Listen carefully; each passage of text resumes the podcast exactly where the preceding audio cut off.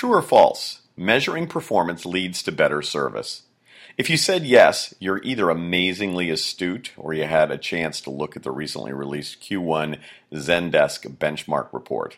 In either case, congratulations. Zendesk, the maker of customer service software that streamlines customer support and fosters self service and engagement, studied the use of analytics and their impact on customer satisfaction across 16,000 plus companies in 125 countries.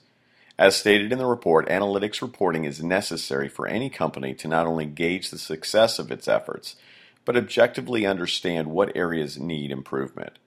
For customer service, these typically involve customer satisfaction as well as factors that contribute to customer satisfaction, such as first reply time, full resolution time, and percentage of one touch resolution. Zendesk divided a group of their software users into two groups high usage and low usage, and compared the aforementioned metrics between the two groups.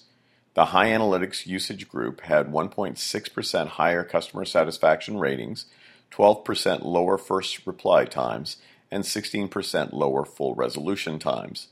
In much the same way that budgeting can create financial margin, systems that measure how well a business serves its customers can highlight opportunities to do so even better.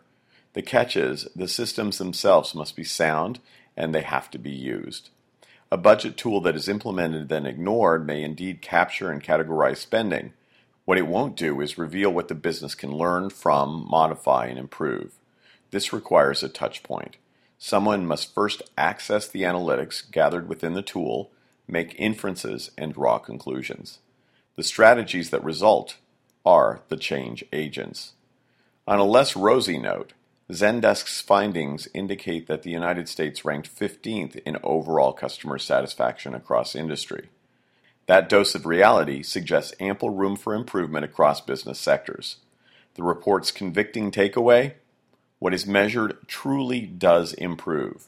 What systems are in place within your business to measure customer service excellence, on satisfaction, and the even more challenging metrics of emotional engagement?